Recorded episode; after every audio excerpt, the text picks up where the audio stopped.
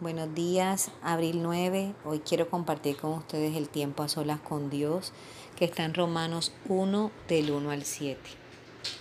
Pablo, siervo de Jesucristo, llamado a ser apóstol, apartado para el Evangelio de Dios.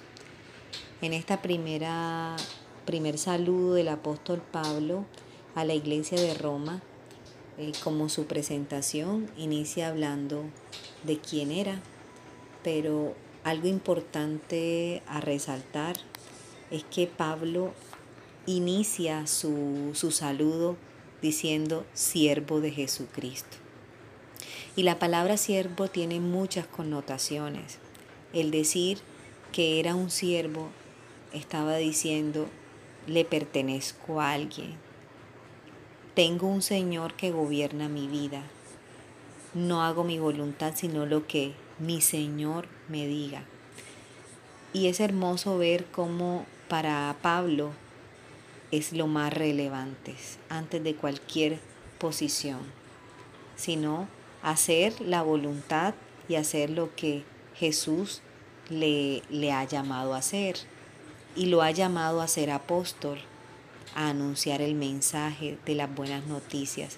Pero entre esta primera parte inicial algo que también me llama mucho la atención es la parte de la palabra apartado para el Evangelio de Dios. Cuando buscaba el significado de la palabra apartado, eh, veía que era algo que estaba separado.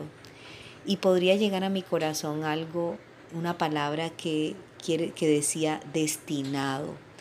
O sea, Pablo sabía y tenía claridad de que primero su Señor, quien gobernaba su vida, era Jesús.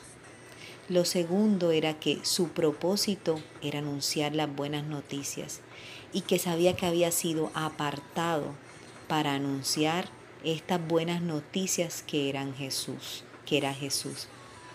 Y qué lindo ver eh, la convicción de Pablo referente a, su llamado y su propósito y a su mensaje, a su mensaje que era Jesús mismo.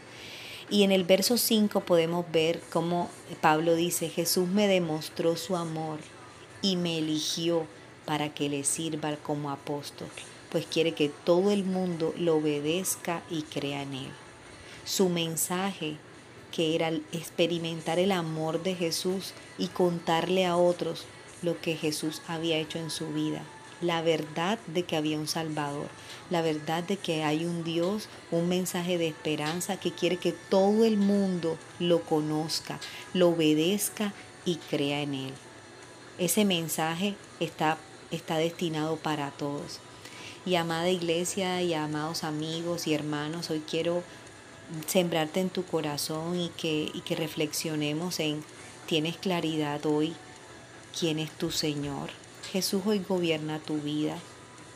Tienes claridad del propósito con el cual Dios te ha llamado, ese propósito único y especial que ha puesto para ti.